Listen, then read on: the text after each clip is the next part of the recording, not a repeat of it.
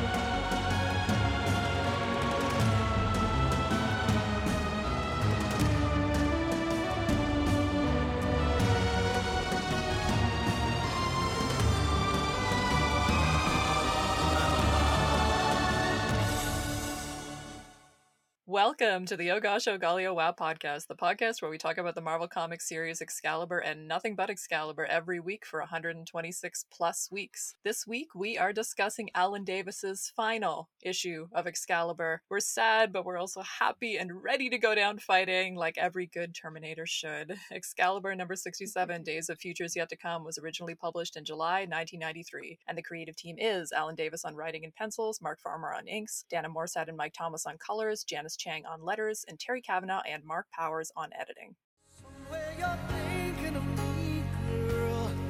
Yes, I know.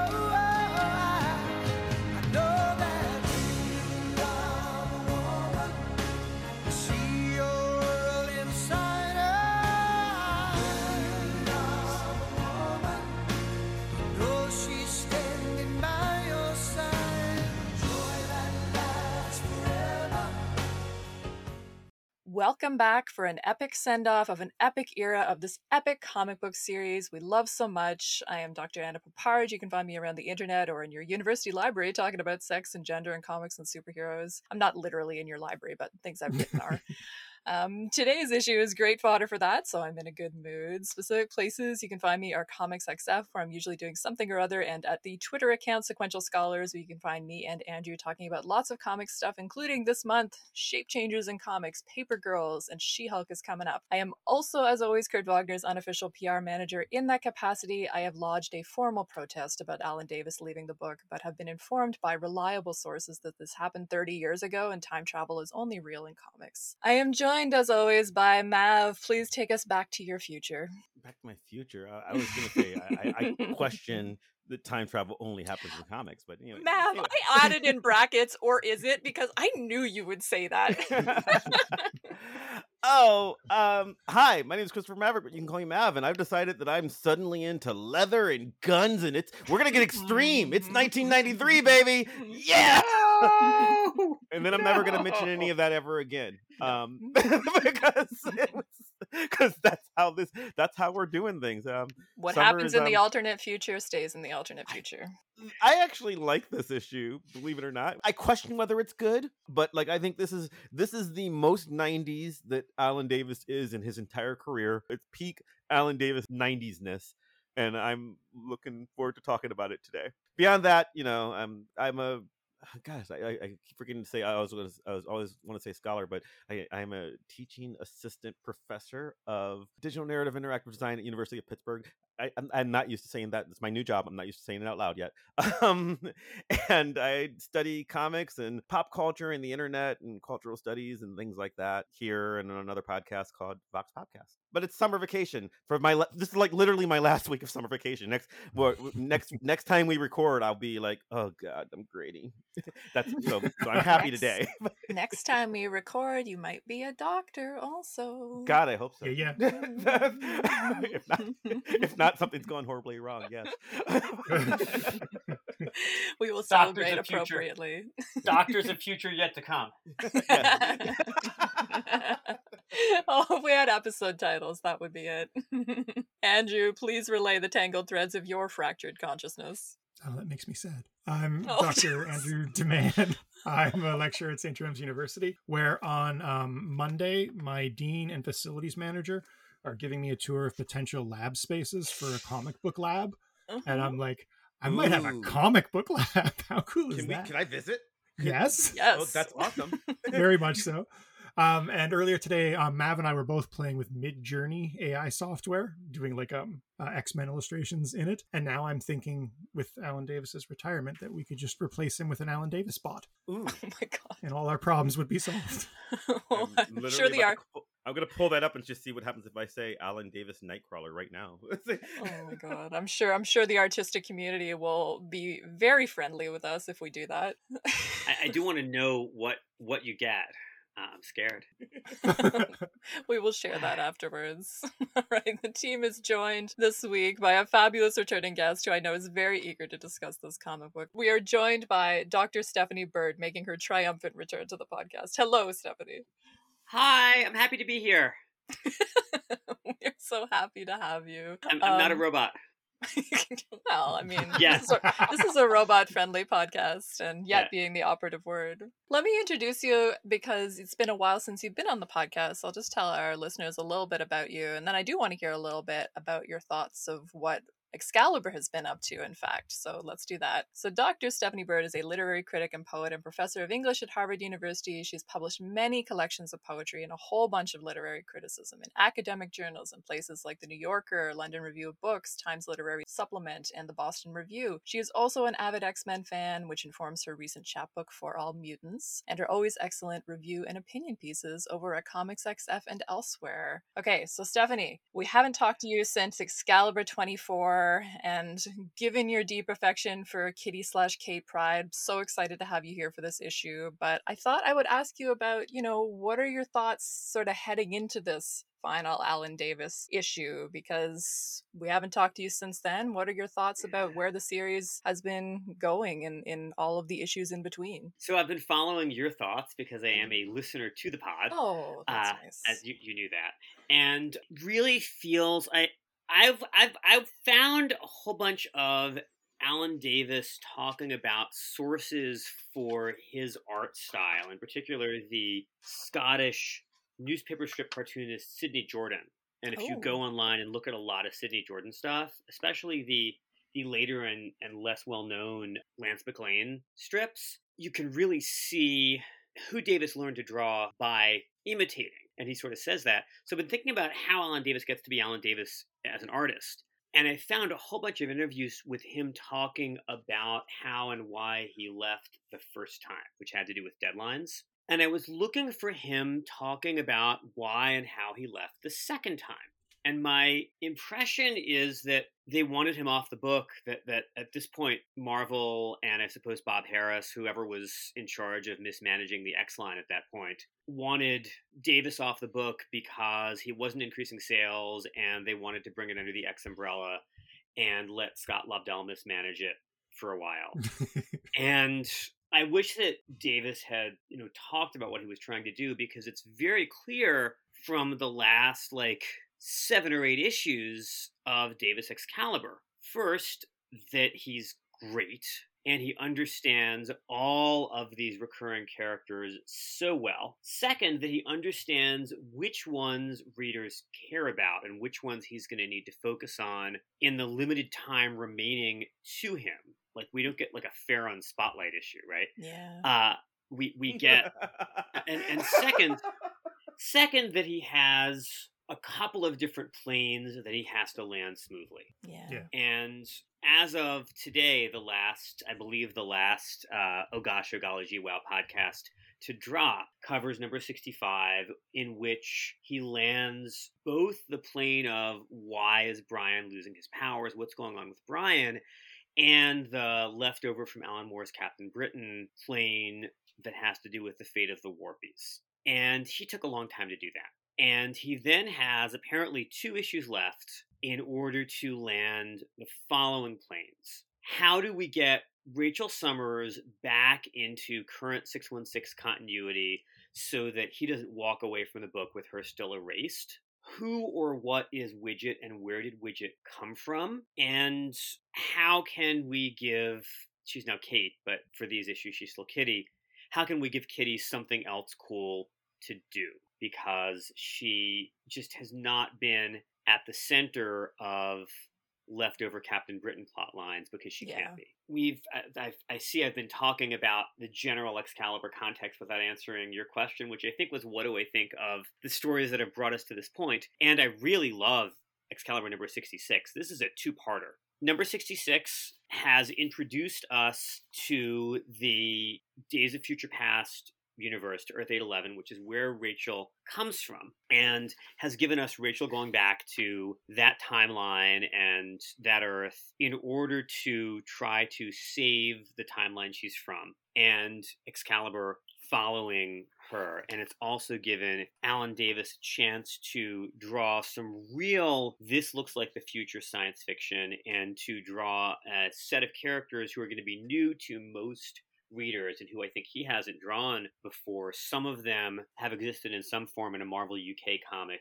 that like no one has read. Yeah. Uh, but this Mhm. this amazing disco telepath called Tangerine, armies of robots, and it's also a chance for Alan Davis to just draw lots and lots of stuff that's not supposed to be comedic. One of the big transitions to the Days of Future Yet to Come story, to this two parter, from the end of the Warpy story and of the Captain Britain story, is that he had to deal with tons and tons of people he co created with Claremont and with Alan Moore who were silly looking members of TechNet and the Warpies and Sponge and what's the name of the one who looks like Gumby and suppresses your powers? oh, oh, is it I keep thinking Stylus. static or No. No. Sputer, Static was for. Kitty. Yeah.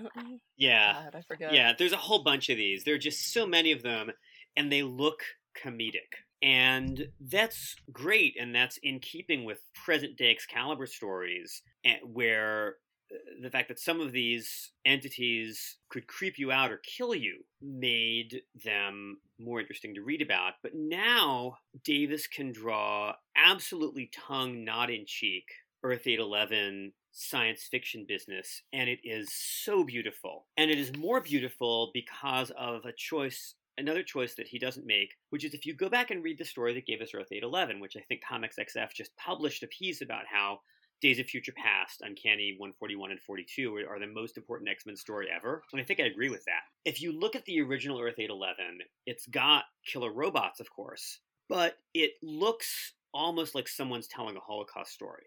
Yeah. It's got ruined, bombed out cities and khaki and muted and rusted rust tones and people in prison garb and prison camps. And we know that this is the same Earth because it's part of the same story.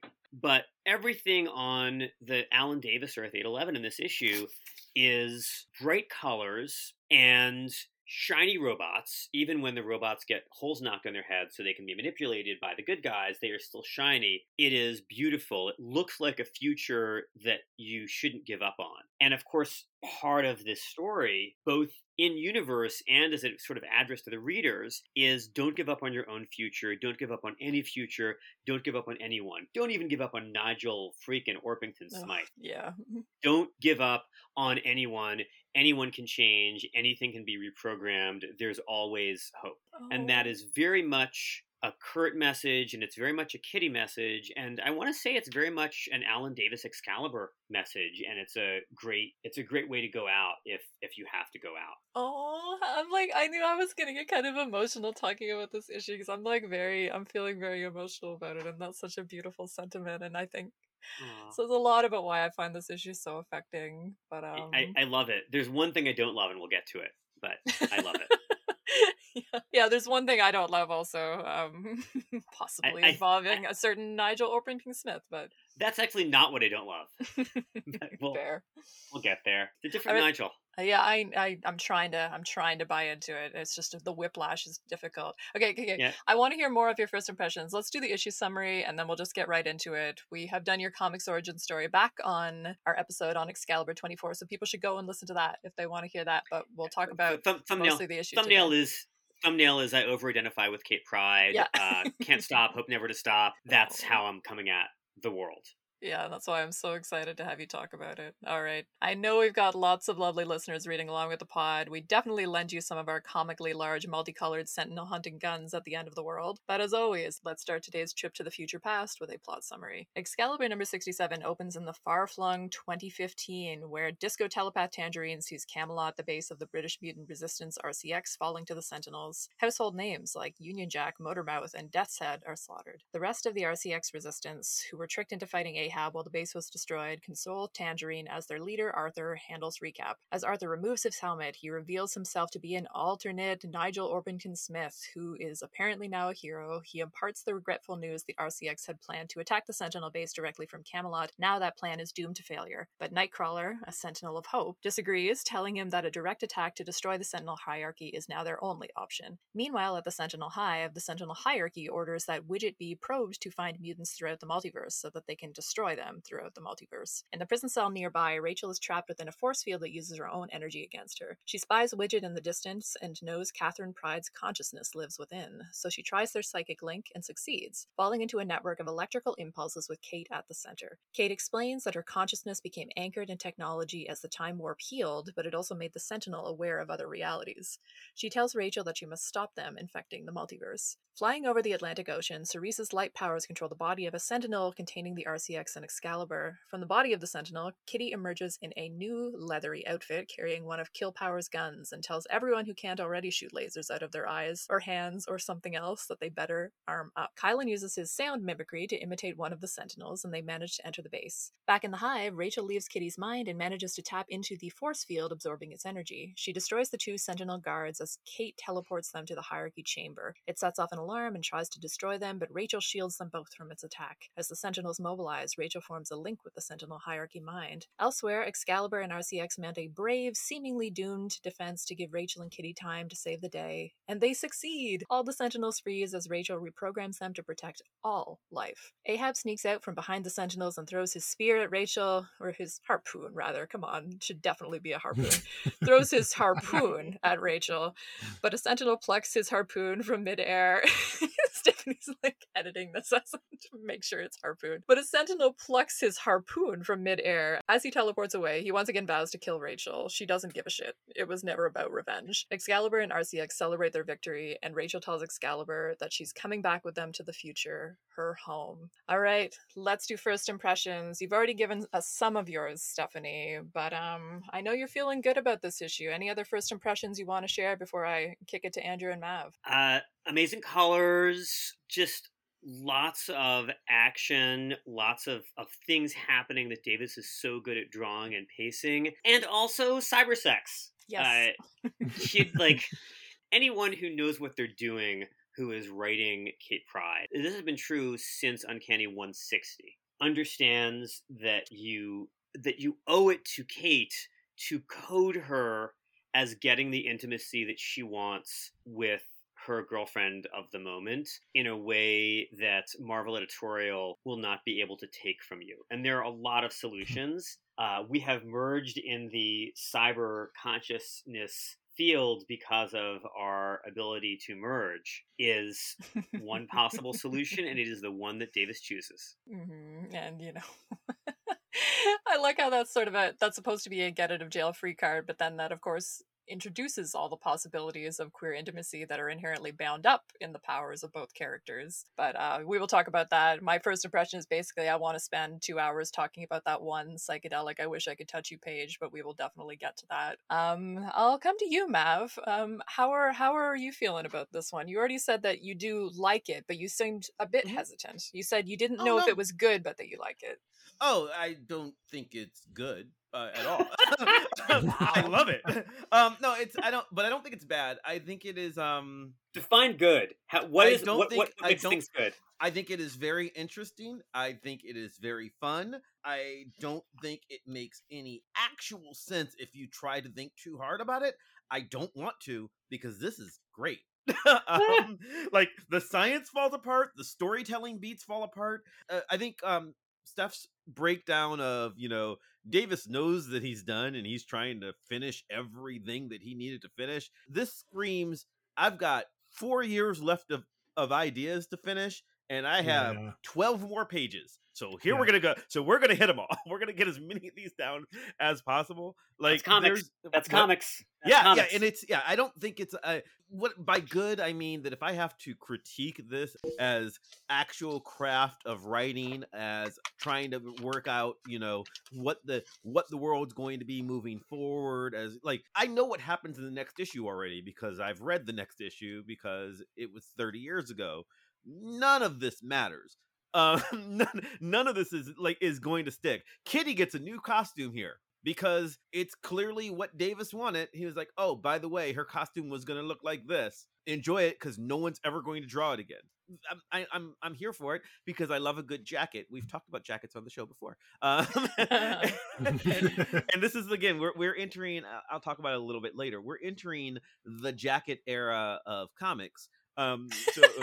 Uh, Which, which is, it's 1993. See, uh, Ah. and and uh, there's so many th- thoughts. I like this. It's just not actually like if I had to sit there and go, well, you know, let's compare this to some some of the finest world crafting that Chris Claremont ever did, or let's compare this to some of the nuance that is happening under and you know in insert your favorite x writer here right? Like you, you can say um like people like the morrison run this is not that.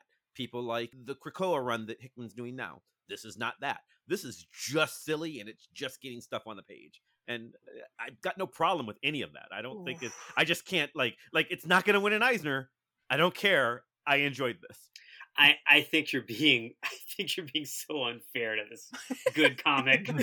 and we can the Morrison run is actually a really good parallel Yeah. because that also I mean, sorry, we'll get back to it, but I I, I really want to no prize or defend some of the things that yeah uh, I'm giving you. Me too. I just, I, but she, I mean, Anna asked me, like, I seemed hesitant about it. It's like, uh, I'm not, I'm not really hesitant because this, I mean, this sounds like complaints. None of these are complaints. I just like, I, I, I'm acknowledging the technical deficiencies of this comic. I do not care, not even a little Okay. bit. Okay. Okay. Yeah i mean i mean my my immediate defense of it would just be that like yeah i agree there's just so much here and davis handles it about as deftly in terms of his visual storytelling as anyone who has ever Yeah. existed would be able to handle it That's so right. on that level i'm just so grateful for for what this is but um Yeah, but andrew i wanted to i wanted to collect your first impressions as well and i know that you were doing some reading about davis leading leaving the book as well so if you have anything to add on that go ahead Uh, yeah, I think, and I think that kind of speaks to my problem with the issue is just I can't not read it as the end of Alan Davis's Excalibur. You know what I mean? Like there's this somber morbidity hanging over it the entire time. Uh, we were talking before the pod that I, I- was reading up on um, Austin Gorton's take on it from Real Gentlemen of Leisure, uh, and he says that this is the end of Excalibur's Britishness and the end of its farcicality. And like those are two things I really, really like about Excalibur as a comic. I think those are things that make it unique and add a lot of sensibility to the other things that make Excalibur unique and wonderful. So I don't know. I, I feel like we're, we're we're marching into this sort of death-like homogenization, which is a terrible way to perceive what's coming because there's going to be some nice creative resurgences ahead after a bit of a lull. But I don't know. I I, I think I, I am reading it as you guys are. It's just it's the idea of going out with so much bombast, and it is visually stunning. Um, so I, I'm happy in that light, but I'm also sad that we're we're losing Davis. Well, can I add just one quick comment, which is that I, I was thinking about this issue and and our conversation to come about this issue while I was driving home from somewhere the other day, and I kind mm-hmm. of I kind of made myself tear up a little bit thinking about Yeah. it should have ended with a kitchen scene. It's just Oh, like yeah. we Oh, were yeah. denied Yeah. a A three-page scene kitchen scene or at least a one-page. Oh, I just and I was just like realizing I'll never get that scene the way we deserved that scene did make Go me a little bit con and ask them to emotional. draw it. I or know. build the bot. I know. but anyway, Stephanie, go ahead. I know you wanted to jump. Of in. course, there should have been a kitchen scene. There also should have been like another exploding bathroom scene. There should have Yeah, been, uh, you know, an entire page about like how the living arrangements change. Like there should have been, you know, Kitty using the word roommate a lot, yeah, uh, which is a very important word in X Comics. Mhm. Um, there should have been a lot of things, and there should have been, uh, you know, another year of Alan Davis Excalibur, uh, but there wasn't, and that's comics. And he landed the plane. Yeah. Um, yeah. I think the story does in fact make sense. I think that the you you have to no prize a lot of fake superhero science stuff, but that's hardly unique to this. Uh, of course, it's rushed, but given the time, given how few issues he had to work with, I, I'm I'm really I, I feel like it hit, it hits almost everything from the right angle. Uh, but of course, I can say this because I am a guest on this show, and I don't have to like record you know six to twelve episodes. like that is I, I do not envy you. Uh, You know, if you want me to come back, if you honestly, if you want me to come back and talk about Doug Locke, uh, I will do that. But because that's that stuff's fascinating. But yeah, of course, it's never going to be this good again. Um, it's going to be British again. Uh, Warren Ellis is a lot of things. One of them is British. Um, Pete Wisdom is many, many things that nobody should have to put up with for more than 10 seconds, uh, but he's also British. So I think I disagree with Austin that it's going to stop being British, and it's already stopped being farcical. I would This is- push this- back on the farcical thing, though. I would, I think it's, I don't think it's going to hit the high points of farcical, but I think that there are moments that are coming. Um, Here? the Wait, no, no, Same in- way as the Britishness, right? In I this, think- no, in, in this, in this issue, this Yeah. is an issue that is. It doesn't have any jokes for the same reason that like the original Star Wars trilogy doesn't really have any jokes. The science fantasy aspect requires so much suspension of disbelief that it would pop like a balloon if somebody Yeah. tried to make a joke about it. Hmm.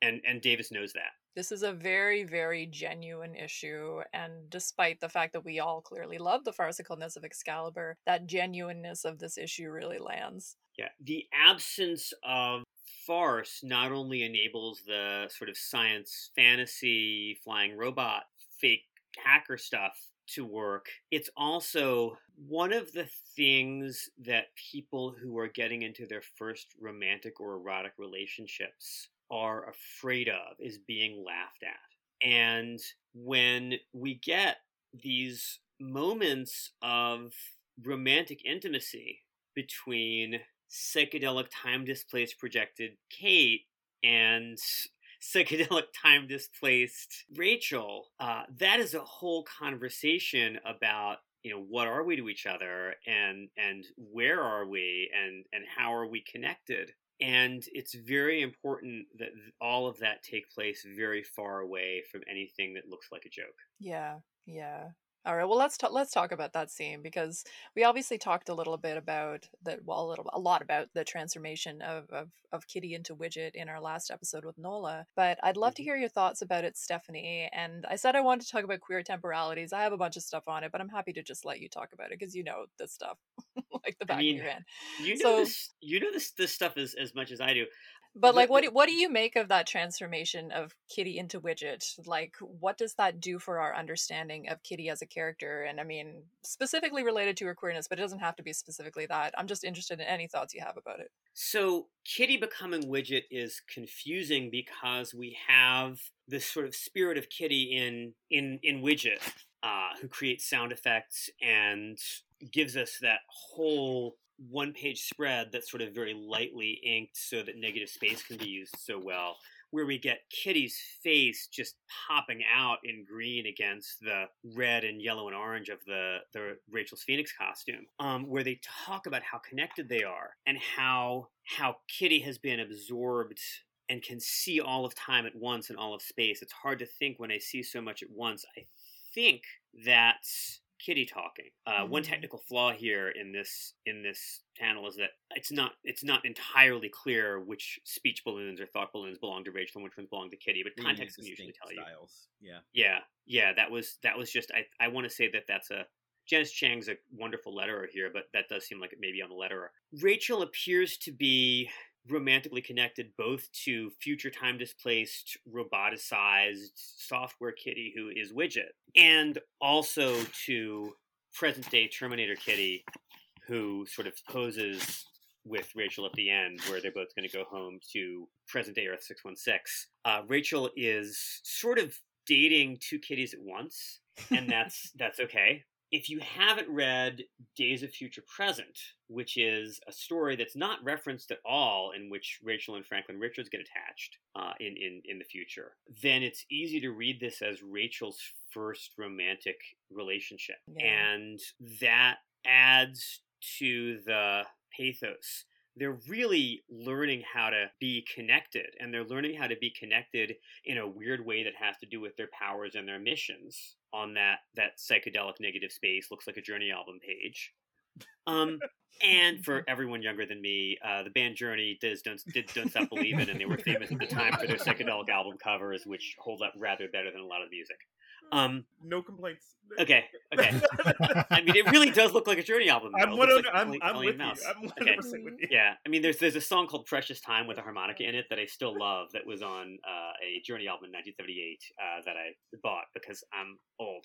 But so so this is we have this kind of connection that makes it hard to think. I thought I was dreaming, and it turned out to be real. And we have to go save the world, and we have to go save the multiverse, and I feel like I was being torn apart and they have to work together to put everything back together. And it is so real on the allegorical queerness and transness level on which, you know, all the best kitty stories work. Because and and this is my hobby horse, a lot of very good kitty stories are about not having a body. You know what the last time was that we saw Kitty in outlined negative space apparently coming apart? It was Fantastic Four versus X Men number three, which is only a few years old. Davis is not involved in it. It's a Claremont story. And it's the one, it's one of the two places where we really get into Kitty's suicidal ideation. The other one being The Sword is Drawn. Kitty thinks a lot about whether she wants to continue to exist if she doesn't have the support she wants from other mutants and from her friends and from her partners going forward. She really, she sometimes really struggles with whether it's worth going on or whether she should just let herself discorporate. And we haven't seen that in a while, but this is at the very least an unintentional visual echo of Fantastic Four versus X Men, where Kitty really needs help staying in this plane. And once she does get to stay in this plane, she can help save everyone. It's so beautiful. And the way that her eyes and her lips on this page are looking up out of this purely sort of software virtual picture plane towards Rachel, who is fully three dimensional, like a person flying. And it's Kitty looking at Rachel and saying, I need your help, and you need my help. And also, I have emerged from the software in which I lived, and you're my anchor to physical space. And she's someone who needs that anchor, which goes all the way back to the sword is drawn. It's I'm I'm crying inside. Oh. Uh, and, and then and then we and then we get back to the kitty who was not disembodied and not living in widget and not connected to the psychedelic future and who has instead decided to dress up like she's in a terminator movie which no just absolutely not yeah, no. I, I, I, the disconnect between the sense. two kitties is a bit difficult because I want this bond to continue into the kitty Rachel relationship, and it's almost like that's despite the butchness of that look, which is queer coded, like it's just that avenue seems so shut off compared to the beauty of that psychedelic page. well at least we get it at the full page kind of pinup at the end Yeah, yeah. which uses the same i believe it's the same uh, left to right order as the one from number 65 that you've talked about Mm, mm. where you you put kitty with lockheed on one side of her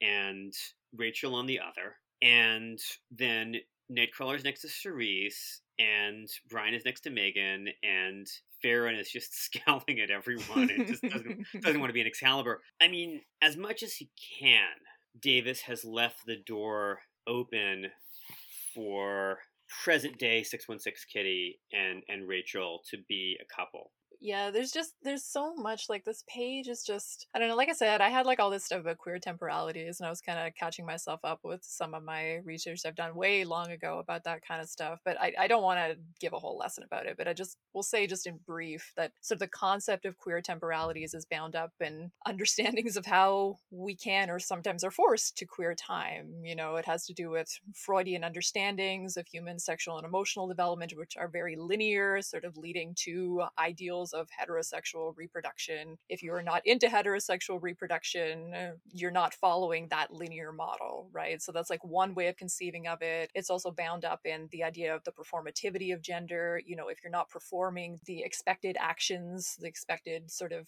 aspects of gender correctly, or you're not repeating them in the right order, or you're repeating them in a delayed fashion, anything like that, right, can be a, a, a way of queering time. There's also sort of ideas related to queer pasts and queer futures, and, you know, what do we want the queer future to look like, and what elements of the past should carry with us into that future. And so many of those kind of theoretical concepts could be really interesting when applied to the ways the Rachel character in this comic and the Kate character in this comic are both beings that queer space and time. They're beings who are anchored to multiple points throughout the multiverse. They're characters who have the ability to phase through borders, either through telepathy or through phasing power. They're merged and connected through those powers and through the psychic link, which is established in the deep emotional bond between these characters, both through their powers and through that emotional bond, which exceeds their powers in some ways. So all of those things are kind of bound up in this. And just, gosh, the visualization of it too, like a bunch of the things that Stephanie already said. I mean, you know, Kitty's gaze looking at Rachel, sort of that open mouth, which can be a signal of pain, but there's also an implied pleasure here as well because the joy of them reconnecting is very evident in the scene you know as as stephanie was saying you know kitty could disincorporate she stays because of rachel rachel anchors her here and that's so beautiful and even the ways i sort of like the fact that at sometimes you can't tell who's speaking because that is part of the merging that's happening here but also just some of the lines of dialogue like in the first panel which is sort of the rainbow stream of things very much in enveloping Rachel's body as she's got sort of her mouth open and, you know, an expression that could mean different things, but patterns of force, electrical impulses, yet they feel like Kate. She's feeling Kate. Yeah. Right. Yeah. And that's a very deliberate word choice. And I already mentioned the line that's on the next panel. It's good to see you again, Rachel, my love. You've grown. I wish we could touch I wish but they could- are yeah. touching and they're touching in such an intimate Mhm. and beautiful way and such a ah, it's i don't want to like say that it has to be like a female way but there is something about clitoral orgasms don't have the same refractory period and that has to do with like discussions of female sexualities as fluid and circular and infinite in some ways which is not really that because you know it's actually the mechanical processes are quite similar but that's why that often comes up in, in sort of embodied experiences talking about those things and just thinking about the circle imagery we had in the last issue and the fluid imagery we have here. It's a way of representing queerness under the auspices of the code. We've talked about that many times you know that presence and absence of super sex. but even without that i think it would be sort of a beautiful scene and in some ways it is a very overt representation of a very queer sexuality and i just love this scene to pieces i, I other than the fact that we're not allowed to say that it is canonical because technically asterisk it isn't like it so is like it's so deliberate and it's so present Can we talk about queer temporality a little more? I think Of I'm we're gonna. course. I think I see a, a non-podcast, uh, and I, I think you can expect some more side communications from me very soon uh, uh, uh, about this. And I, I want to I want to give Andrew and, and Mav a, a chance to to talk, but I, I want to hit the queer temporality button once more. There's all kinds of discussions of that in in academia. My least favorite just says, "Well, time is weird for queer people because queer people are subversive and we subvert yeah everything." yeah Um, yeah. Beyond that, there's uh, a medievalist called Carolyn Dinshaw who's writing Yes. about how who writes, writes about how being displaced in time and seeming out of time and experiencing time as topsy turvy and living in multiple times at once uh, seems, at least to Carolyn Dinshaw, quite queer. And then my favorite for a lot of comic storytelling the use of this idea is we are often told that queer attachments and queer feelings, including trans feelings, are are a phase that we're going to grow out of, right? Sure, you think the love of your life is your best friend from you know ninth grade, and you're pining because actually she seems to want to date guys and doesn't want to kiss you. But don't worry, you'll when you're older, you'll understand and you'll date men too. And I mean, you might, or you might not. Or you might enjoy kissing men, but you're still really in love with your best friend who's another girl. There is a very strong presumption in mainstream culture in, among you know adults and caregivers that that queerness is often a thing you grow out of, and uh, often it's not. Uh, But that means that overt queerness is often coded as childishness or as failure to be adult or as Yeah. failure to inhabit the life course in which you grow out of same sex attachments into opposite sex dating, into marriage, into procreation. And Kitty is, and her same sex partners are consistently a locus for queer temporality, right? Kitty, famously, writers don't know how old she is. Even the writers who know her well have her turn 15 twice. Uh, we believe we've talked about that together. Of her two uh, really significant long term same sex partners, one of them is Rachel Summers, who moves around in time all the time. And sometimes using the Phoenix Force seems to move outside time. And the other one, of course, spent a number of years in limbo and then died and then came back to life. And how old is Illyana? And you wouldn't want to have her birthdays. But Kitty is, is very, very tied to queer temporality in almost every significant story that has been told about her. And in the uh, sort of extra diegetic who's writing the comics and what do they know stories that are told around her about how so many writers will not let her grow up. Yeah. Sorry, just one thing one thing quick, Andrew, and then I'll come to you with it because I was gonna come to you because I do really want to hear your thoughts. But um just I love that idea though, because it's like the resistance to predicted patterns, well not predicted, like expected patterns of, of maturation Yeah. can be a real true rebellion. And that is partly what you can read into something like this, sort of because time is circular and multidimensional and all of those things, it's a refusal of that. But it's also instead of growing out of queerness, they're growing into queerness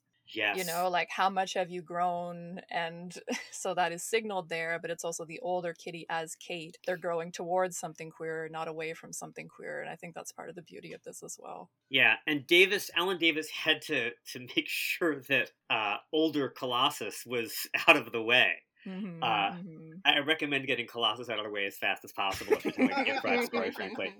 uh, it, you know, uh, but but in you know the original Days of Future Past story uh, was after after Kitty had been established as a, a point of view character, an important character, but really before her queerness had been established, and she uh, her you know she had a very important attachment to Peter there, yeah uh, and that's that's not the attachment that's important now. Yeah. Well, anyway, Andrew, I did want to hear your thoughts about it because I was, you know, we've talked about sort of those psychic bonds and Claremont and the queer coding of that and stuff. I mean, what are your thoughts about how that relates or compares to what we have here? You know, I, I don't want to go back to that like intentionality question, but I mean, uh, it's something that is interesting in terms of is this what Davis wants to read, wants us to read in this scene, or is it incidentally that this type of thing actually does happen a lot in superhero comics? So this is more of a superhero comics are inherently queer thing than a Kate and Rachel are queer thing. You, you know what I mean? I, I do. I- I think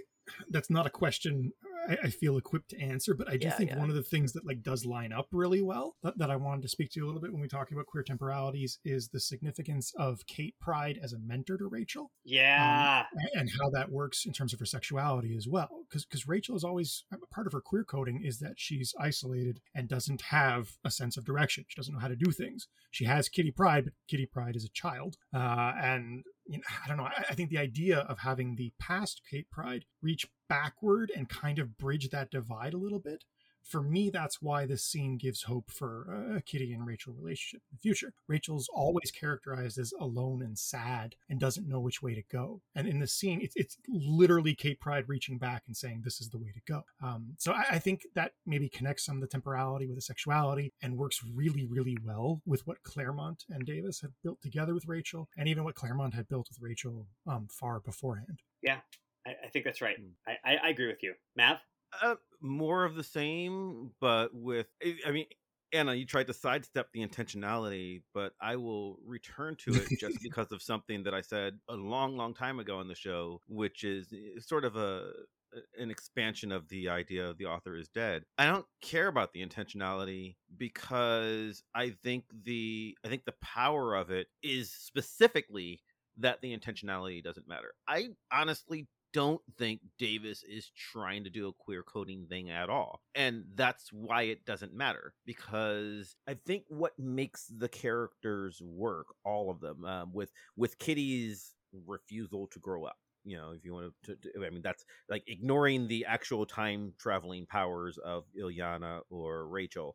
Kitty has no time traveling powers, at least not normally canonically, but the character does not age even more so than other characters don't age for a long time in uh, in comics, right? Like Stephanie just pointed out that she turns 15 twice in this book, arguably another time in X-Men depending on how you read that particular uh, that p- particular occurrence and then she Oh, yeah, ages and then Claremont de-ages her and it, like so much of that happens because I I think she is allowed to represent whatever non-normativity you you the reader not you any of us on the show but you the listener the reader whoever is picking up a kitty pryde comic me, right now me, actually. Hi, I'm on Oh, the show. yeah, there you go. Uh, but but but anybody who anybody who's picking up a Kitty Pryde comic at the time, she is positioned as a cipher POV character where you can be dealing with your your problems with and I don't mean problems like something's wrong, your problems coming to understand your own sexuality.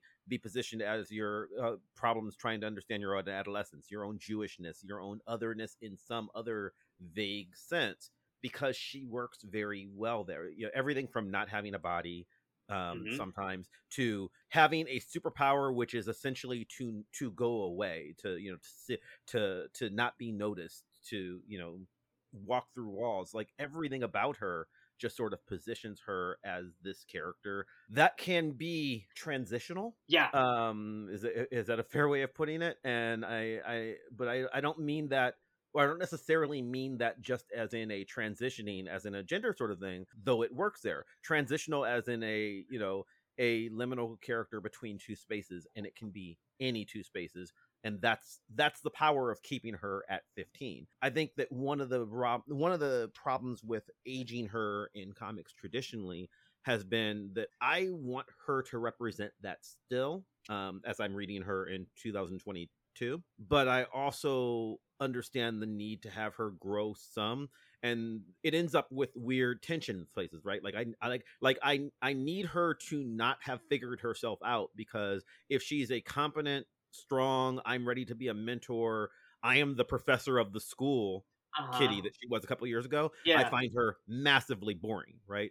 If she's a if she's a character who is i don't know do i love peter? Do i love other peter? Do i love illyana? Do i love rachel? Do i want to be on my own? Do i you know like that's the kitty that i'm interested in. And Ah, ah. Well but but but i but that's, that's the point that's the kitty that i'm in. i want i want her to struggle so i understand why some people don't but Yeah. like what i like about her is that she never figures it out in the same way I like about you know a Peter Parker Yeah, who's that always makes trying to- sense. uh, who's always trying to like pay his rent even So- though his wife is I- literally wealthy. I, I, uh, Go ahead, uh, Stephanie. so Go ahead. I, I love listening to you talk about comics, and I always learn.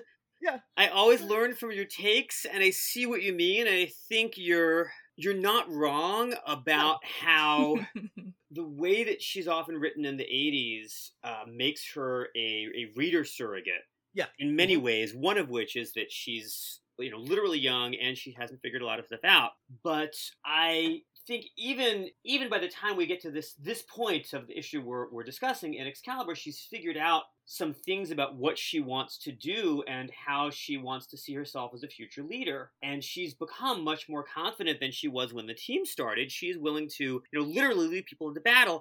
And i think that she's hard. She has proven hard for people who are not named claremont to depict as someone who see who acts Yeah. like she's over 18 but that's not that doesn't make her boring when she's an adult and the fact that she's hard to write as an adult uh, doesn't mean oh my god i never want her to grow up she's no good Oh no no up." no yeah I don't I didn't mean to it- imply that at all.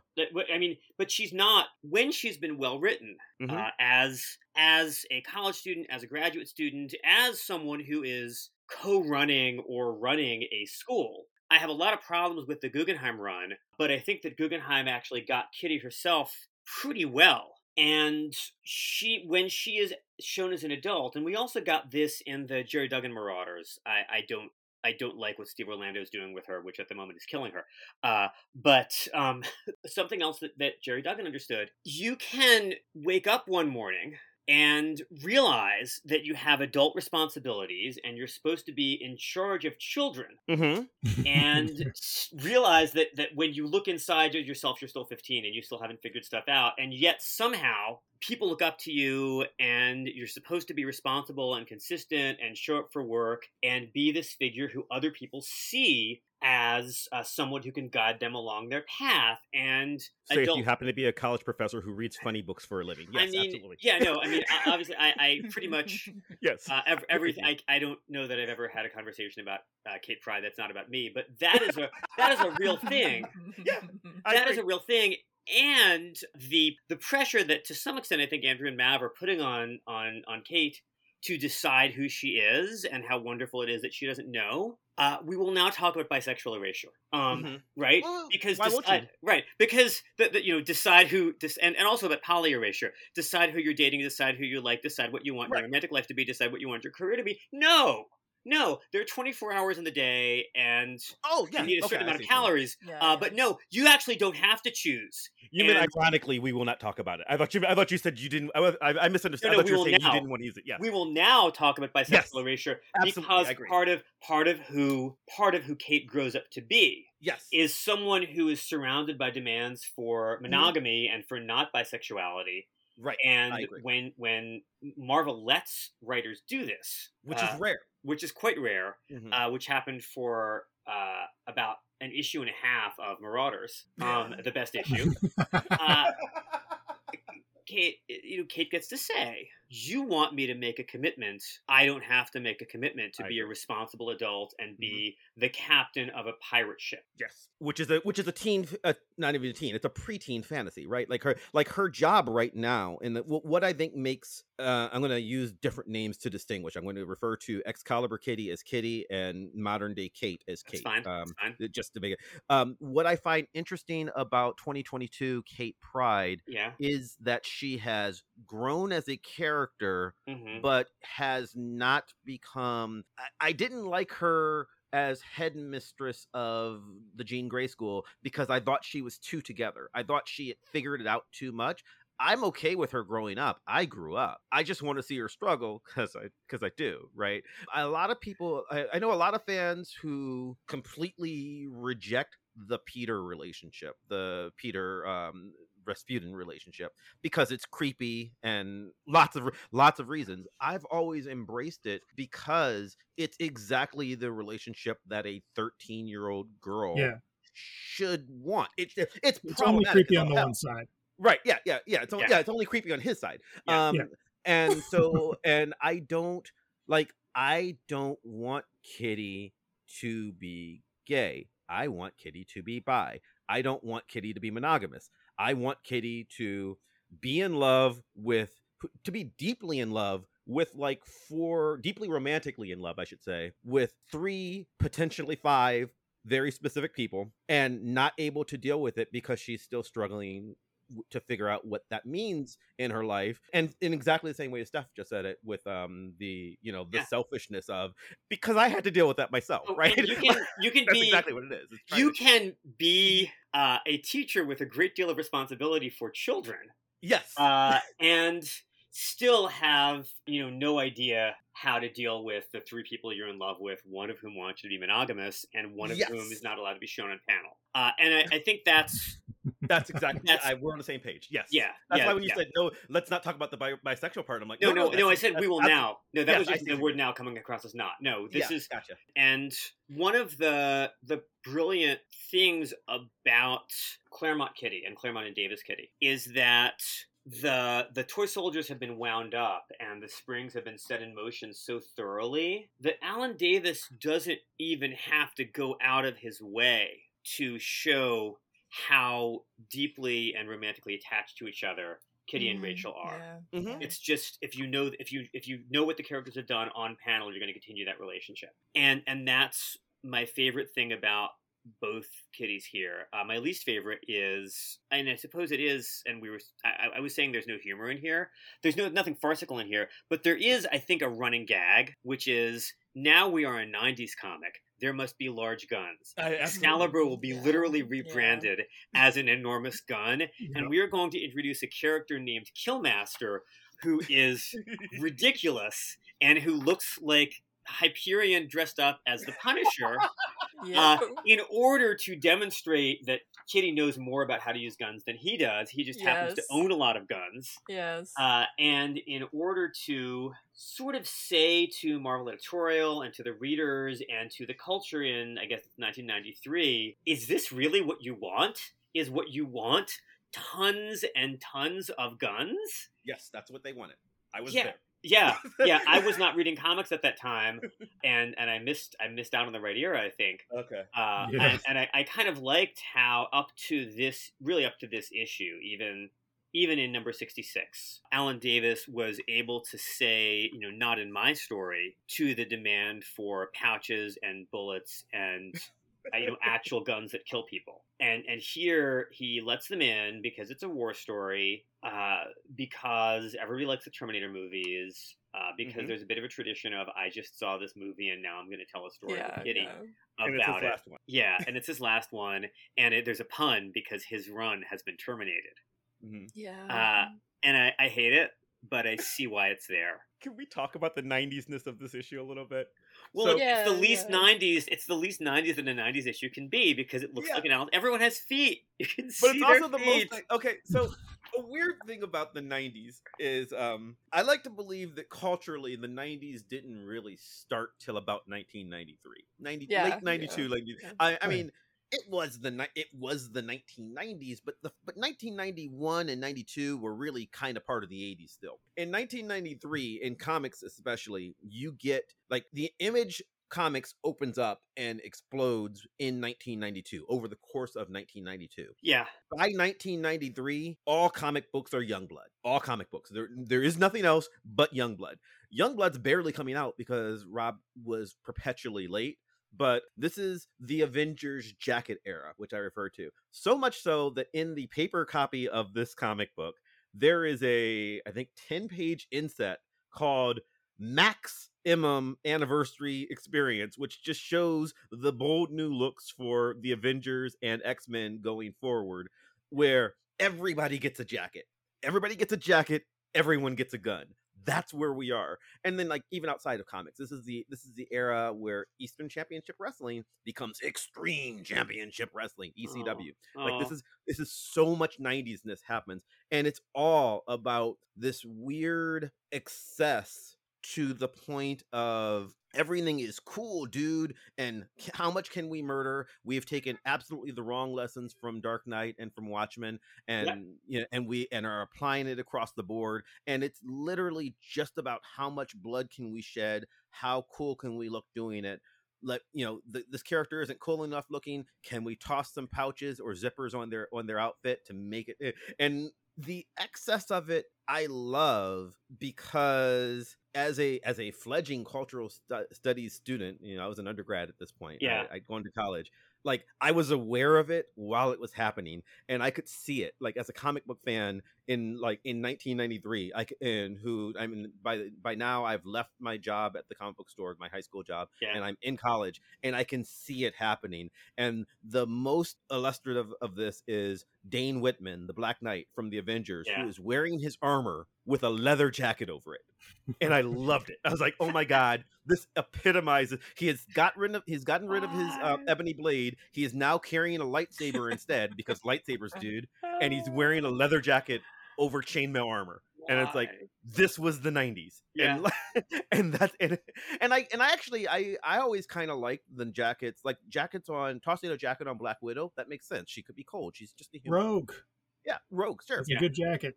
yeah Okay. but like giving the jacket to giving the jacket to black knight i was like what is going on here and that was just that's just what comics became from like 1993 through 1999 and i and this comic this comic i think is just sort of it's almost great that it's davis's last one because it's it's him going all right i'm gonna do it and then i'm out of here. One Yeah. time. This is it. I'm out. I'm done. Yeah. Well and and the way that it's allotted to specific characters and that there is Mm. one character who is super 90s who's an absolute doofus and i'm i'm looking at uh, Brian, there's a panel where Brian puts Kill Power in a headlock and just says, "Can we not have another misunderstanding-based fight? Can you not be so '90s?" Uh, and then we get one of these. I think Davis is at this point going out of his way to draw them. We there's a page turn, and uh, Kill Power has been unkill powered or something. Uh, has been convinced to stop fighting because Captain Britain is otherwise going to cut off his windpipe. And then we get all of the members of Excalibur standing together, and Kitty holding Lockheed and reminding us that Lockheed is a member of the team, which is very important. I mean, this is a book about big feelings and Britain and possible futures and the unique affordances of the comics medium for storytelling. And that's what Alan Davis does. Uh, that you know, if, if you want to see realistic guns going off, you can see Saving Private Ryan, or you can just see a Terminator movie where the guns look like guns because they are guns because they have a props budget. Why would you do that in comic books? And the answer is to sell comics to the people who were buying Youngblood. I guess I don't know, uh, but it's it's Davis saying thanks, I hate it to Yeah. everything about that year represents. Yeah, Yeah. so- but but but but there is intentionality behind it. To go back Yeah. to that term before, like it, Oh, yeah. like the fact that Kitty's like, "Hi, I'm hardcore now. Just here's my gun. Hey, Yeah. everybody." And I'm like, "What are you doing?" and Yeah. I, and I and I, and I- I think it is so ridiculous that um you know if you're gonna leave the book, why not, right? Like, and I and I really feel you know like where does her like even on that last panel, the you know the group shot at the last panel, yeah, she's gotten she's gotten her artfully ripped bare midriff shirt now. I mean, she's wearing um spandex under it, so it's not really bare midriff. But Yeah. like her her tank top rips just so that it looks cool. Wait, I've got that panel right here. She's got she's got her hair back down the way the, the way that she doesn't need to be the butch because Rachel's back. Right. yeah. uh, and she's got her shades, and she, Kitty has liked jackets for a long time, right? The blue, Yeah. the blue classic Excalibur costume had, had a jacket, uh, and she's got she's got her her tank top, and you know she's a dancer. She's And got a belt tilted to the side because Sure. it's the nineties. right, uh, and I mean. She also hasn't had the chance to take it off uh, because they've, you know, just won. I'm, I'm actually okay with that as that as a kitty outfit. Oh, it's uh, a good outfit. I'd wear But, that. but look at look at Lockheed. Where did Lockheed get the extra pair of shades? Lockheed has an extra pair of shades.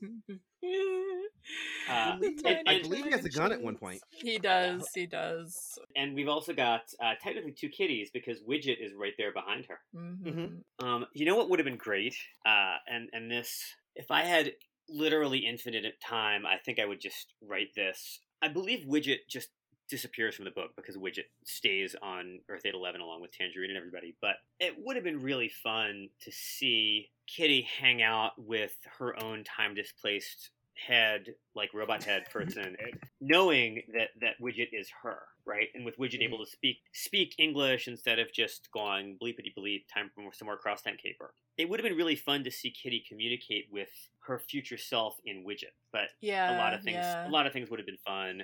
We have what we have, and and we mm-hmm. should be Yeah. grateful for the Alan Davis that we've we've had. What else are we going to talk about that we haven't reached yet? Because there's other stuff. I know. We need to talk about a couple more things. I just, yeah, I'll, I gotta do a predictable observation of mine was that I like the like Killpower scene where he punches Kurt because like it is like I don't know, it's just how Davis draws Kurt, but it's the same time it's like Killpower's excessive 90s-ness and Kurt is just being punched so beautifully and falling so gracefully and and it's just it reminds me of that comment you said about like which characters get guns you know? It's like well kitty and nightcrawler have to get guns because they can't exist in the 90s without guns. They're not that's not the nature of those characters you know? And we're gonna Yeah. see some changes in nightcrawler to kind of try to make him more extreme. We're Edgy. gonna yeah we're gonna we're gonna see some of that happen to try to make it work. And i'm not even against some of those changes. There's some nightcrawler stuff coming up i'm excited to talk about. But still i sort of liked some of those oppositions that were that were kind of being set up here. I thought that was interesting And you can Uh, see, I'm, I'm looking at that last panel. I'm looking at, at the extremely expressive faces. You see Kitty looking at the reader, saying, I love happy endings. I am, as always, your reader viewpoint character, and I'm looking at you. And, you know, stay tuned. Rachel is looking seductively, salaciously, really straight at Kitty, like you know what we're going to do next. Uh, Rachel is established as significantly taller than Kitty, which uh, Mhm. I, as as a femme, I like. Um, uh, Kurt seems very happy to be entangled both with Rachel and with with Cerise, and he's just again looking at the reader. Feron is scowling and sad. Kylun is just happy to be there. Yeah. Aw. Uh, L- Lockheed loves being with Kitty and wearing shades. Meggan loves Captain Britain, and Captain Britain Uh, does not look happy to be there. Captain Britain is looking at the reader and saying, "No one will ever understand me again. Oh god. I am not sure that I am supposed to be here. I am, you know, I don't know what's next for me, but it's not going to be good." Yeah. And of course, he's right. Yeah. Uh, it's only been 29 years, and you know, any day now. I've not Well- well, let's- well, let's I'm, ta- I'm well, let's- honest about it. well, let's talk about that a little bit because my next question was going to be like, you know, let's talk about other climaxes. You know, this is the end of the journey of the characters as they were known in the Claremont Davis era, and they're going to be transitioning to another era. So let's talk about the climaxes of these journeys. I mean, another one of the things that like I both love and it's painful about this issue is that he gives us all these glimpses of possible futures in a way, right? There is this moment with Kurt and Cerise where she's doing the driving the sentinel thing and you know he's like, "Oh, I like I love her and she's so powerful and we're connected." And there's like a couple little moments with them and I'm like, "This is the most I've bought their relationship like ever just seeing them work together like that." I didn't completely buy it, but it was like I want to buy it with how he's like it's again a glimpse of a possible future. He tries to give us that with, you know, Meggan and Brian. You know, again, I don't really buy that one either, but he tries to give that to us. And obviously we've talked lots about the the Yeah. Kitty slash Kate Rachel thing already. That's another glimpse of a possible bought- future that we could have, right? I bought the Meggan and Brian one more.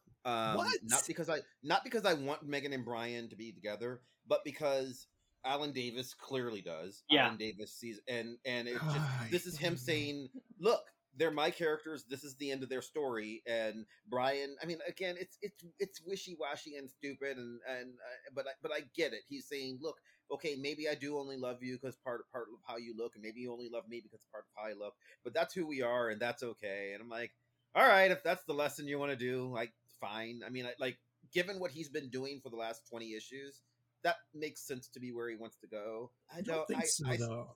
Yeah, no, I, I am get- gonna I I'm gonna I'm not saying I disagree like too, it. but yeah. I'm not saying Sorry, I like it. sorry, I I say don't- I, I I'm interrupted saying it makes sense given where he's going. Um, I don't I don't buy the Cerise Kurt thing at all because I still don't know Yeah. why he thinks that they're a couple. I I mean I understand that they are male and female on this Yeah, yeah, team yeah. and therefore they are hooking up.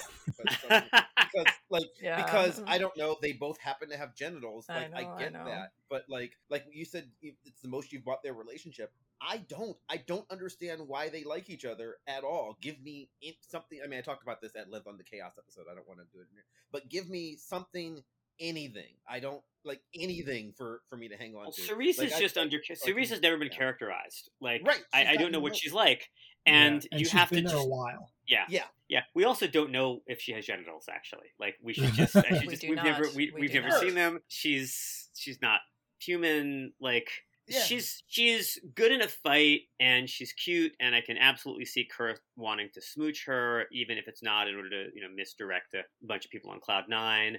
Yeah, but also if you if you look at what Davis is doing there, like Cerise is looking at Kurt and Cerise thinks there's something there and you know what what does what does she know? And if we were playing the game uh, the role playing game masks Cerise would be an outsider so she doesn't she doesn't know uh, Kurt isn't looking at Cerise Kurt is looking at us Yeah. because he yeah. knows that he's going to be with us and he is a core member of the team excalibur and he's going to be fine and i mean the other thing about these relationships like i bet that that many of our listeners know people who seem to hook up really fast and you're not sure why they're together but like or you only know one of the partners very well uh, and the other one's kind of mysterious and i bet that we know people who just have been dating forever and maybe have been married forever and just like can't stay apart and it's sometimes you look at them interact and you think maybe they would be better apart but that's not going to happen and this i think is, is more common for me with straight and straight passing couples where the culture told them to get together and they got together quite young and they're just there. And the amount of energy required to move Meggan and Brian from their current troubled, affectionate couple state uh, over, as they say in physics and chemistry, a kind of energy hump into a lower energy stable state where they're apart. That would take a lot of a lot of energy, and you know. I'm, I'm okay with where these characters end up. They're not all in healthy places, but they're all in places that have that are plausible stopping points for their arc. I, I again, I think that Alan Davis really landed the plane. I have a question for you on that Oh. stuff. Yeah. I, I, we got to let Andrew talk Yeah, well, about uh, this. 'cause I- Andrew. I- No, Yeah, no, but- go ahead. I Can can I- I just want to no because because I, I think it's going to lead into because I I feel like Steph's answering almost the same way as I am, which is it's not so much that I like Meggan and Brian together here; it's that I'm resigned to it, and I'm going, all right, fine. Is that fair, Steph? like, is that because I because I know Andrew's going to like kill them in a second. So, but like, I just want to make it's not like I'm like, oh yeah, what a lovely story. It's more like. Okay, I guess I guess we're doing that. That's fine. But this is how lovely stories do end. You save the world and you get one beautiful couple who are right for each other together, and then some other people who maybe shouldn't be together stay together because that's how the world works. Oh, okay, what, I wasn't sure when you said beautiful. I thought you were. Gonna, I thought you meant then. I'm like beautiful. I mean, they're blonde, I guess. Like No, no, no, no. Sorry, Andrew. Andrew, not what I please tell us tell us why you hate it. Okay, so uh, I've always said that Davis kind of oscillates between um, um, wanting to romanticize Brian and Meggan and complicating it in sort of um, um, lockstep with what Claremont was doing. He does great stuff with Meggan as an individual character, finding her agency and power and that kind of stuff. Sometimes he tries to push them together, and then sometimes he shows a clear awareness that it is a toxic relationship, that it's a damaging relationship. So to have that portrayed in a three panel sequence, I think it is, in which he just he's introduced conflict to their relationship. He's introduced self awareness to their relationship in the last three issues. And all of that awareness is thrown out in an empty monologue of none of our problems have been resolved, but please hold me forever anyway. And I hate that so much. and this what happens. Yeah.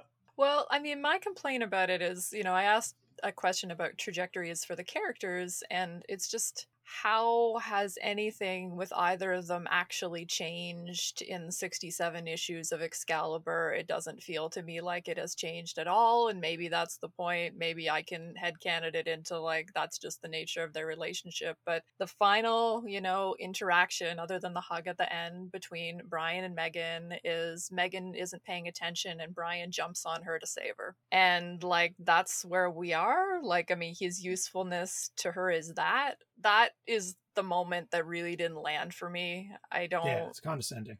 I don't Yeah. like it. I don't like it. Yeah, yeah. I'm. it's not great. Uh, Stop caring about them.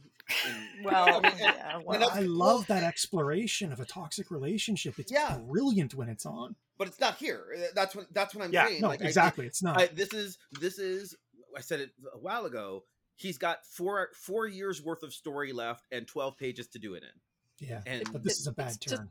It's just like Yeah. I, I I know I'm doing the rewriting the story thing, but like we had the buildup of like, would you love me if I'm like this? Would it not make sense to there there to be some kind of scene within the fight that at least articulates that rather than something very heteronormative and gender normative, which is what happens here. You know, wouldn't it be nice to see Meggan shapeshifting in the context of this fight and saving him with those powers? Because that was kind of what was telegraphed with the would you love me if I'm like this? And yet we see the exact opposite of that, which is a Mhm. reversion to something far more normative, normative and very regressive for Meggan. And that that. I think is the one thing that I'm like, that Mhm. that didn't land. I like Yeah. your comic better. yeah, I agree. Yeah, I like your comic better, but I also I I guess where I'm at, and I'm I'm gonna break my cardinal rule of not telling the future here.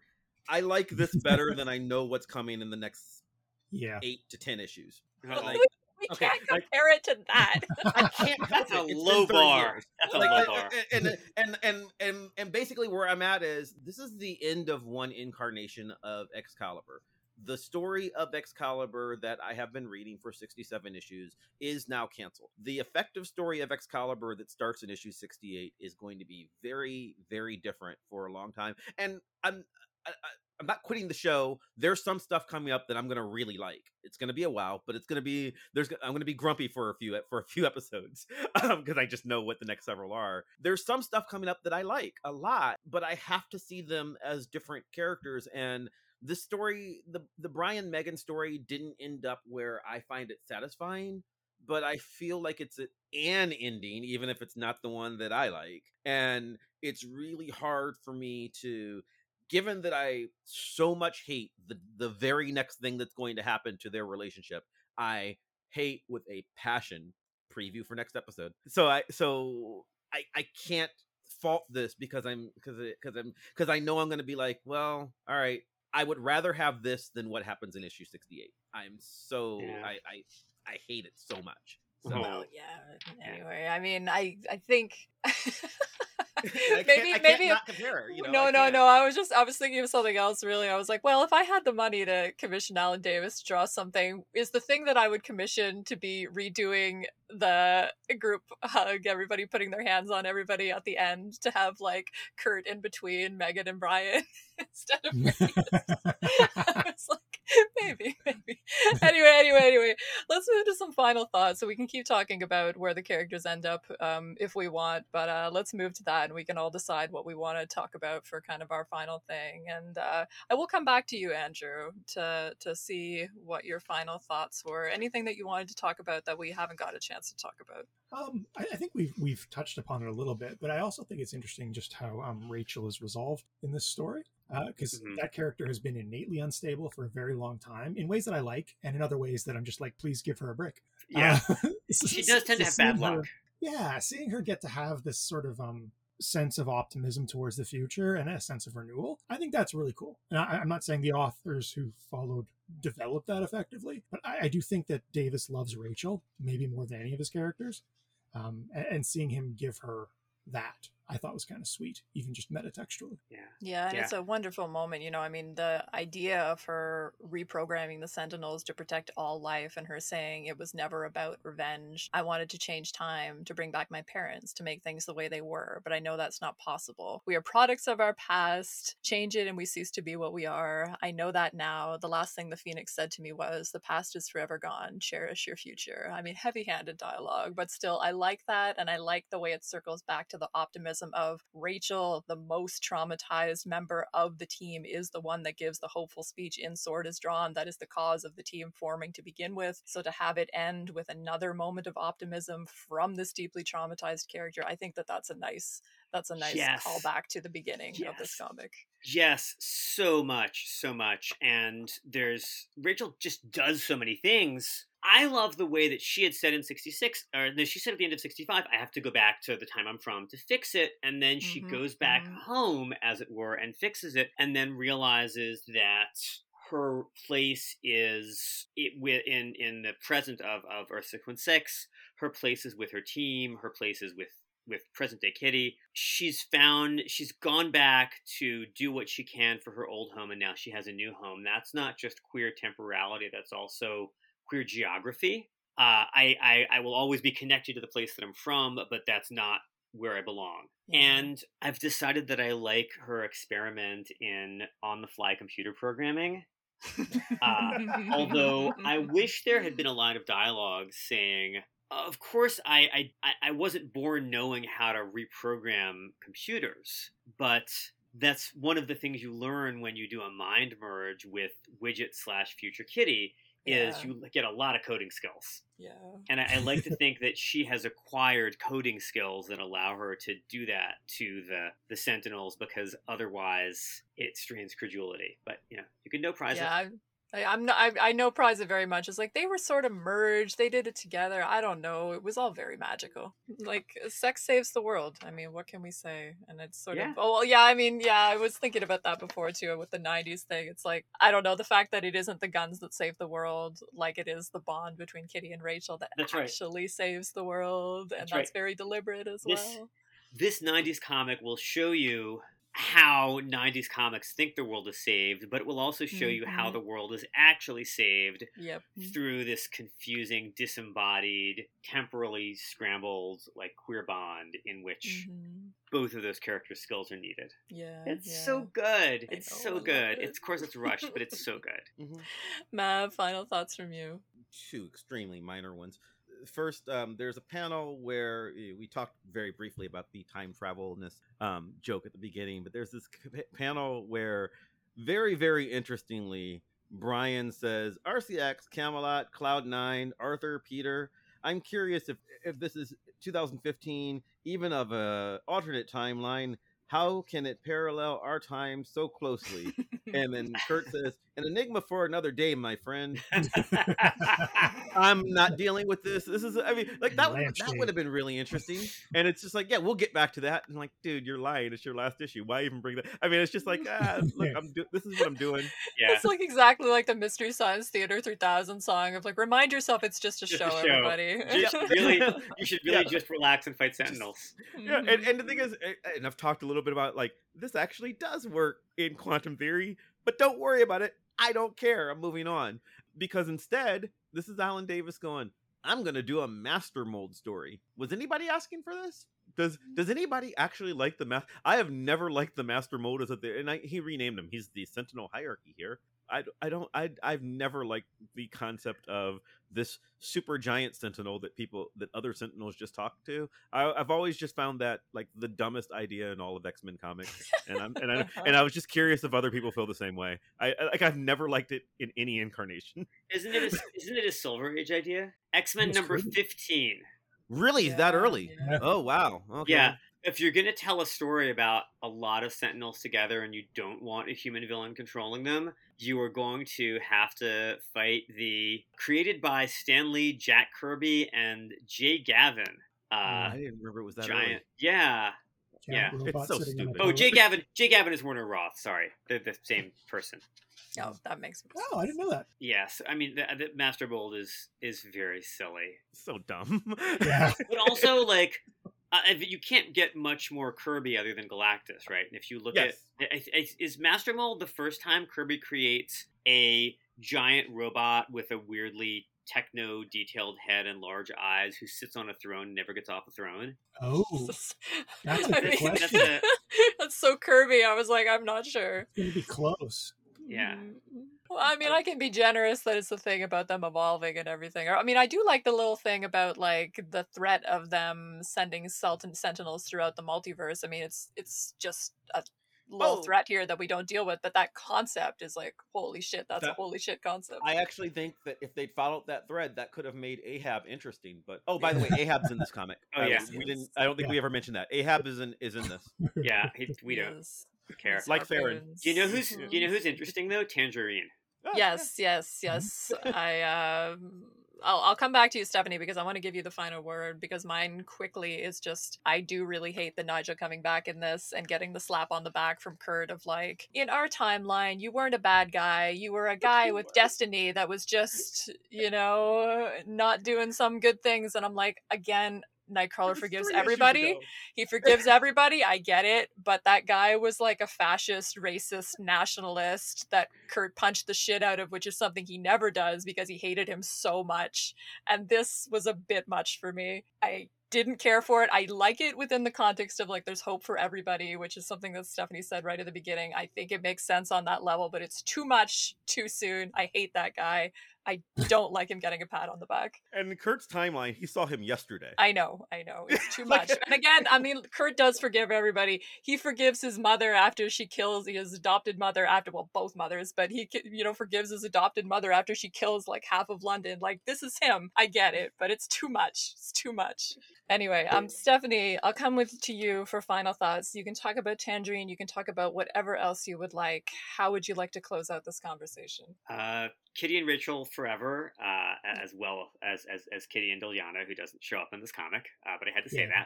that. Uh, and also Justice for Tangerine. There is an entire set of heroes who are introduced in uh, Excalibur 66 and 67.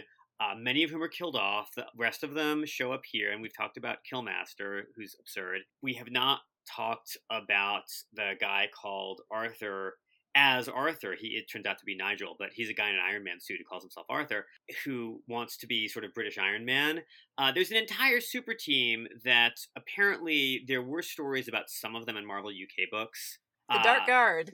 the Dark Guard, but I, I did look up the Dark Guard, and Tangerine does not seem to have been part of the Dark. Guard. There's a character called Tangerine who appears much later in Captain Britain and MI13, but it's not the same person because she's white and has a helmet. Uh, it's just the name and some of the same teammates.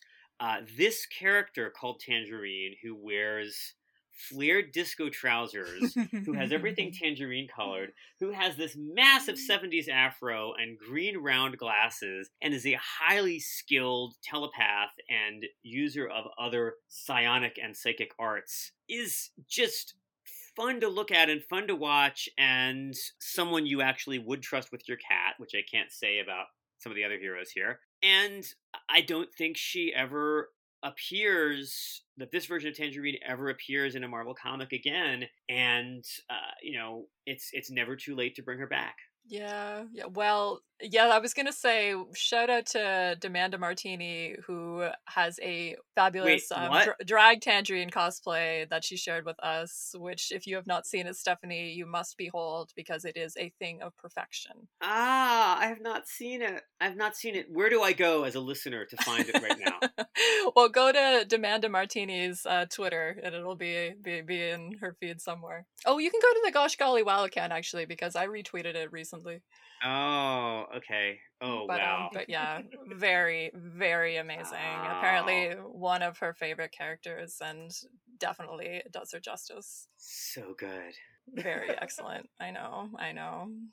Um, other final thoughts from you, Stephanie, or should we should we close out our discussion of this one? Not close it out. Um, leave it for now to return to it as many times as we would like in the future, because that's the wonderful thing about comics. We can continue talking about them as often as we want, returning in elliptical orbits around our favorite topics forever, infinity. I love happy endings. What better way is that to to end this particular issue and this wonderful era of Excalibur that's so close to our hearts? I was not born to live a man's life, but to be the stuff of future memory. The fellowship was a brief beginning, a fair time that cannot be forgotten. And because it will not be forgotten, that fair time may come again. So we will wrap things up there, other than to say, Stephanie, thank you so much for joining us to send off this comic in epic style. Before we go, we need to remind our lovely listeners about where they can find you and all the awesome things you're working on. So the floor is there, the floor is yours, rather, to rep your things. And I know you've got a new podcast, so please mention that. Mine. The floor is mine. Yes. Okay, yes, I'm, it is I'm, standing yours. on the floor. So uh, you can find me at uh, accommodatingly on Twitter, uh, A C C O M M O D A T I, just accommodatingly, two and two M's. I've got a book coming out uh, called We Are Mermaids. It's got a whole bunch of the X Men poems uh, that I've done lately. Some of which are one of them is is sort of by semi request for Anna. It's an Nightcrawler poem. You've read it. Uh, I believe that one's in there. Uh, we Are Mermaids comes out from Graywolf Press in October. If you want all of the X and Excalibur poems, you can get them right now in a chapbook called For All Mutants. Uh, available on the internet from Rain Taxi Editions. Uh, I've also got a new podcast uh, where I am the co host and repeat player with Fiona Hopkins, uh, who is the usual GM as well as the producer and sound engineer. That is a podcast called Team Up Moves, which has, I believe, by the time this episode drops, we will have uh, six episodes out there. It is a podcast where we test drive and try out and do actual play one shots of various superhero role playing games and talk about how they work. And the next arc to drop, we play a game specifically designed to simulate mutant stories called The Exceptionals. Uh, so, Team Up Moves is the podcast. And it's an honor to be part of that with Fiona and our various guests, and a real honor to be part of Gosh Golly Gee Wow, the Excalibur podcast with all of you. so happy to have you back for this issue. You requested it ages and ages and ages ago, and I'm like, well, I mean, I assume the podcast will probably maybe still be going by then, and I'm so happy we made it. And yes, we I will be continuing past Excalibur 67. I promise we will still have some great guests and great conversations heading your way. Not next week. We are taking next week off from podcasting, but not podcast related content. We will be rolling out a whole week of stuff celebrating Alan Davis's work on Excalibur as we catch our breath and look forward to the future. Um, and I'll just thank you one more time, Stephanie. Thank you so so much Thank for being you. here. I, Thank thanks you. to all three of you. This is such an honor. So, in two weeks' time, we will be back with a new episode on Excalibur 68 Facades, co starring the Starjammers. In the meantime, if you liked what you heard, please follow us, like, and review the podcast wherever you're listening to it or watching it. Don't forget to check out the YouTube videos. You know where they are. They're on the Vox Podcast YouTube channel. They're on our website if I ever get around to updating all of it. Maybe by the time the podcast ends, I'll have that done. As always, if you want to chat with us about Excalibur or pitch yourself as a guest for a future episode, let us know. You can reach out via our website, goshgollywow.com, where we've got some fun extras, and via Twitter at goshgollywow, where we post daily pages from whatever issue we're reading that week and more fun extras. Thank you, Andrew and Matt, for another psychedelic discussion. Thank you, Stephanie, for cruising Utopia with us. Thank you all for listening, and a special thanks to Maximilian of Thoughtform Music for our truly epic theme song. Play us out. I thought that was one of my more clever outros. I was the academics in the room, the queer, acad- the queer theory academics in the room will so get that one. That was this is